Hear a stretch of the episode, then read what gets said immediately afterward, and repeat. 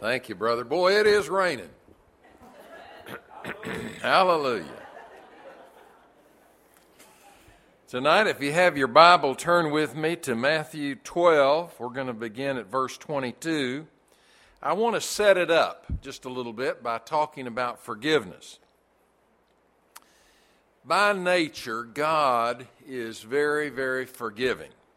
If you read the Bible much, you know that he seems like he's always forgiving somebody. That's his nature. That's the nature of the Son and the Spirit. The Old Testament abounds with examples of his forgiveness. When Adam and Eve committed sin, you remember what happened? He forgave them. You remember? When Abraham and Isaac and Jacob sinned, what happened? God forgave them. when Moses sinned, God forgave him. When Israel, under the judges and under the kings, sinned, and they sinned mightily, the Lord forgave them. Israel's history is a history of God's forgiveness. He did it all along. David, Solomon, Elijah, when they sinned, God forgave them. Likewise, the New Testament pictures God as supremely the God of forgiveness. Now, we need to know that because we need to be forgiven as well.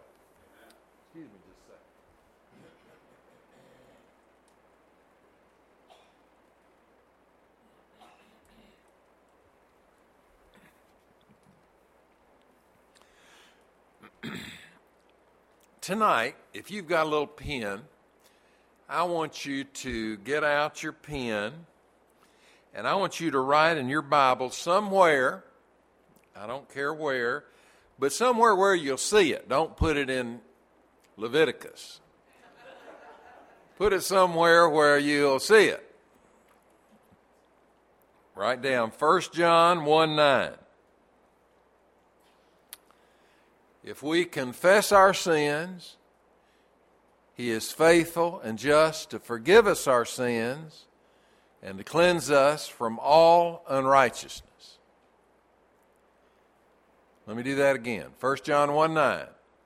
If we confess our sins, He is faithful and just to forgive us our sins and to cleanse us from all unrighteousness. Does anybody not have it? Do I need to do it again? That is one of the most important verses in the Bible. It relate it's not the Levitical it's not like the Levitical food laws. It relates to every one of us. This is a verse that we need in our life every day. Every day. It's a very, very important verse. I used to do a radio show in uh, Dallas. And I did it about single adults. And people would call in and they'd say, Those singles are sleeping around. And I would say, Well, do you have it in your heart to forgive them? And he said, No, we, we need to get after them. That's what we need to do. We need to get after them. I said, Well, do you have it in your heart to forgive them and help them to begin in a new way?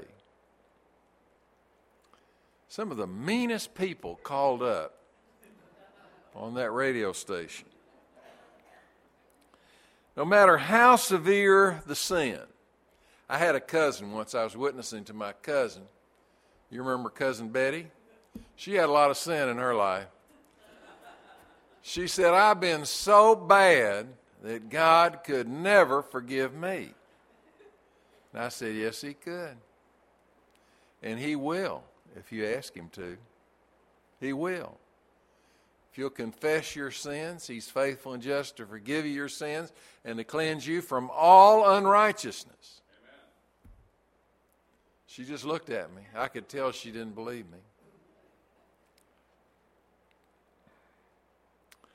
No matter how severe your sin is, God can forgive it.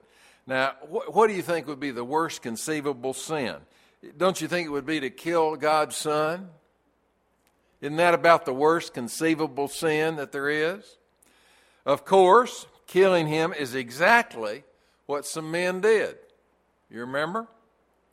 While he was hanging on the cross, about to die, Jesus prayed and affirmed the forgiving mercy available to his executioners. He said, Father, forgive them, for they know not what they do. Isn't that something? Isn't that powerful? Amen. You know, all of us would have prayed, hit them a few times, Lord, and then forgive them. Something like that. Well, the degree of sin does not forfeit forgiveness because even the killing of God's Son was forgiven. Nor does the volume of sin end the possibility of mercy. A 70 year old man who has lived in debauchery and sin and stealing and lying and profanity and blasphemy and immorality is just as forgivable as a seven year old little girl who's done nothing worse than normal childhood mischievous. Nor does the particular kind of sin cancel grace. In Scripture, we find God forgiving idolatry murder, gluttony, fornication, adultery, cheating, lying, homosexuality, covenant breaking, blasphemy, drunkenness, extortion, and every other kind of sin imaginable. You read through the pages of Scripture, you'll see the Lord forgiving people for all those things. And He forgives self righteousness. You know, that's, that's a terrible thing to think that you are so good you don't, you're not capable of sinning. That's what the Pharisees thought. That's what the scribes thought. You remember what Jesus said to them. He even forgives the sin of rejecting Christ.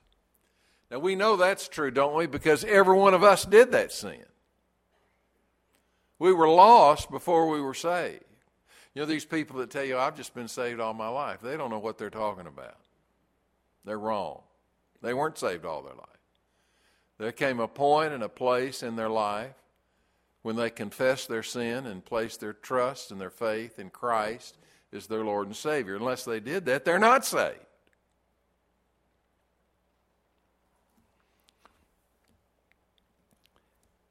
There is forgiveness of even the greatest sin if those divine conditions are met.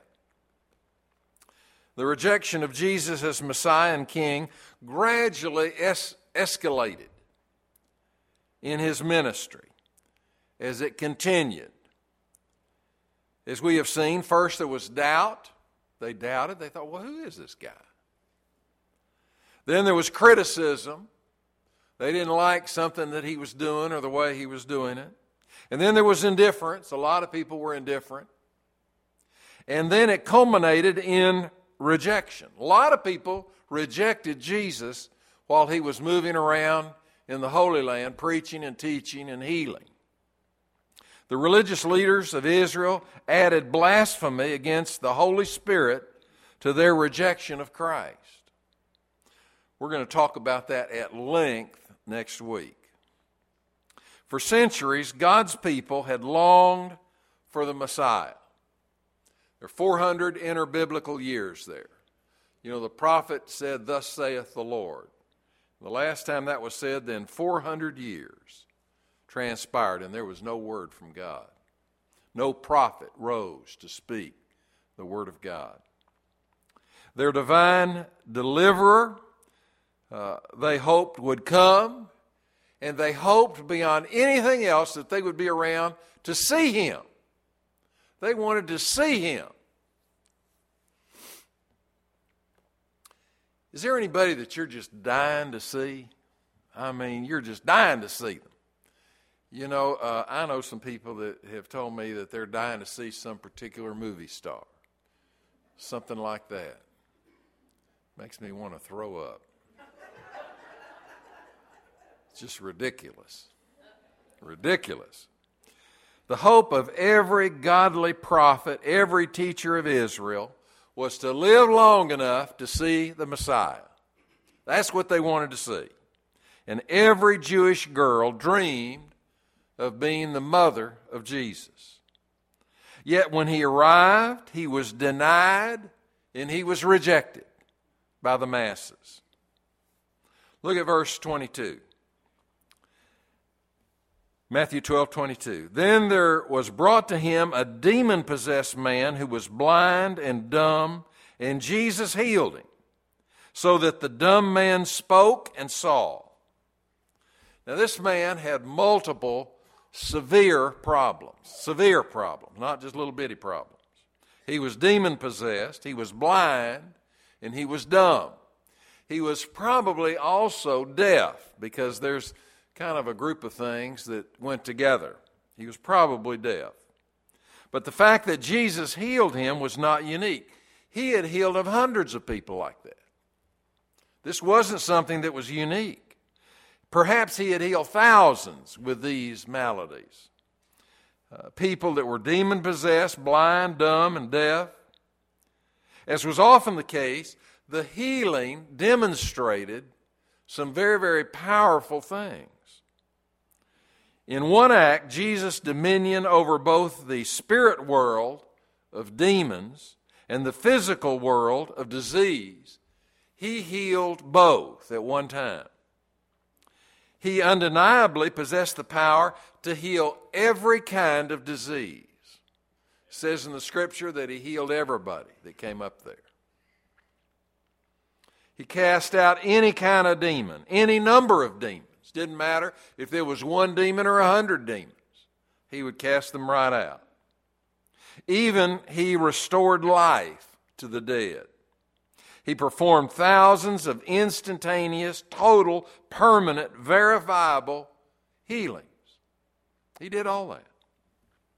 His supernatural powers could no longer be questioned, either by the common multitudes of people or by the more educated and the more skeptical religious leaders. Yet most of the sin blinded people remained ambivalent to Jesus. They weren't sure about his identity. Some people run around saying, We know who his parents are. He's not the Son of God. We know who his parents are. They denied the source of his great power. They didn't know where it came from, but they didn't think it came from God. They knew that miracles would be proof signs of the Messiah, but they also expected the Messiah to come with royal fanfare, a lot of fanfare. And they expect him to come as a mighty warrior. He probably needed to be about eight feet tall and have biceps a foot around to satisfy them. They were never satisfied. Because Jesus did not appear to be a conqueror or a king, never claimed to be, didn't want to be, never was, the people would not accept him being the Messiah. The scribes and the Pharisees had been dogging Jesus' footsteps for a long time. They always wanted to catch him in saying something that they could use against him at a later time. They were already convinced at this point that he was an enemy of Judaism. So much so that they even uh, collaborated against him with the Herodians. Now, the Herodians were not religious people, they were followers of Herod, they were secular people, they were evil people. They wanted to keep everything in line. They didn't want any riots breaking out or any kind of war starting up. They didn't want anything to disturb the peace that was there and the power, of course, that Herod had. Now, the scribes and the Pharisees were normally arch foes with the Herodians. But they joined together because they were both against Jesus. He was messing up their system. The religious leaders were no longer merely skeptical and resentful, but they became adamantly hostile to Jesus. Jesus, therefore, seems to have performed the particular healing on this occasion, especially for their benefit. He wanted them to see it. And of course, they did. Well, before their eyes, they saw a man become immediately and dramatically delivered from three great afflictions. He stood before them in sound mind, sound spirit, and both spoke and saw everything that was going on. The miracle was incontested. It just could not be contested in any way. Now let's look at verse 23. And all the multitudes were amazed, and they began to say, This man cannot be the son of David, can he? Now, that's the last thing that the Pharisees wanted to hear. The very last thing. Although many people among the multitudes present that day had doubtlessly seen Jesus perform a lot of these miracles before, they were especially amazed at this one. And the people began to say out loud, and that was a big problem for the Pharisees and for the Herodians. They begin to say out loud, out loud, can this man be the son of David? Can he be it? Can he be the one? The son of David was one of the many scriptural titles for the Messiah. You remember when Jesus came into Jerusalem on the donkey and they did the, the branches before him and all that? Some were saying the son of David. The son of David. That meant he was the Messiah. Let's look at verse 24. But when the Pharisees heard it, they said, This man casts out demons only by Beelzebub, the ruler of the demons. The fact that the multitudes were seriously wondering if Jesus was going to be the Messiah or was the Messiah Boy, this sent the Pharisees into uh, panic mode. They were just so upset they couldn't believe what was happening right in front of them. So they unwittingly came out with this ridiculous, foolish accusation that Jesus cast out demons by the power of Beelzebub, who is Satan. These Jewish leaders, uh, of whom the Pharisees were always the most zealous, always the most vocal, could not tolerate the thought of this man that they hated being the Messiah. That would be the worst possible thing that could happen, they thought. They denounced him as a hypocrite. They denounced him as a sinner. They denounced him as being in league with Satan. Jesus had trampled on their human system of traditions. You know, they made up these rules. And they held those rules on the same plane as Scripture. And of course, that wouldn't do it all. That wouldn't do it all in the mind of Jesus. And so he opposed them, so they hated him. Well, their intent was to poison the minds of the people against Jesus by answering their question about him with a very strong no. This is not the son of David. No. It is absolutely not the son of David. They said, in effect, that he was the antithesis of the son of David. He was in league, he was a servant of Beelzebub, who was the ruler of the demons. They had only one option, of course. You know, they knew that uh, the power of Jesus was supernatural. Nobody else could do it. Uh, it, was, it was unique to him. They, they knew it was not of this world. That was obvious. And there's only two sources of supernatural power that's God and Satan. So, uh, they, of course, didn't want to recognize Jesus as being from God. So they really were forced to conclude the only thing that they could conclude that would keep them safe. They said, He's in league with the devil. That's all they could say. They didn't have any other choices. Look at the, the last part of verse 25. Any kingdom divided against itself is laid waste, and any city or house divided against itself shall not stand. And if Satan casts out Satan, he is divided against himself. How then shall his kingdom stand? Jesus saw the Pharisees going around among the people, the scribes going around among the people, saying that he is in league with the devil. Now, he was far enough away he couldn't hear them, but he knew through his omniscience what they were saying and what they were doing.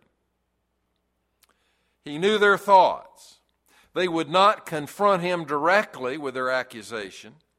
So, guess what? Jesus walked over to them and he said to them, What you're saying is absurd. It doesn't make any sense. Think about it. It makes no sense whatsoever. It is prejudice, it is rebelling against what obviously is. What you're saying is crazy. And of course it was. You know. Jesus showed his accusers that their charge was logically uh, absurd, made no sense. It's axiomatic that a kingdom divided against itself cannot stand. A house divided against itself cannot stand. It would be laid waste by destruction. Applies to any city, any government system, any town, any house, any family, if you will. And one or the other, uh, if they become divided against themselves, uh, obviously it will bring about the end of that entity. There's no other option. Applied to the spirit world, the principle is just as clear. If Satan is casting out Satan, he is divided against himself, and how can that system stand? Jesus is saying, I'm casting out demons. I'm not bringing demons in. What you're saying doesn't make any sense. If I'm given this power by Satan, then why would I be casting Satan out? And you know, even the dumbest people there could understand that. That wasn't some great, uh, you know, theological issue. Any idiot could understand that. Outside of the Trinity, Satan is the most intelligent being in existence. Now, follow me here. We're going to tread into a little deeper water here. There's the Trinity Father, the Son, the Holy Spirit.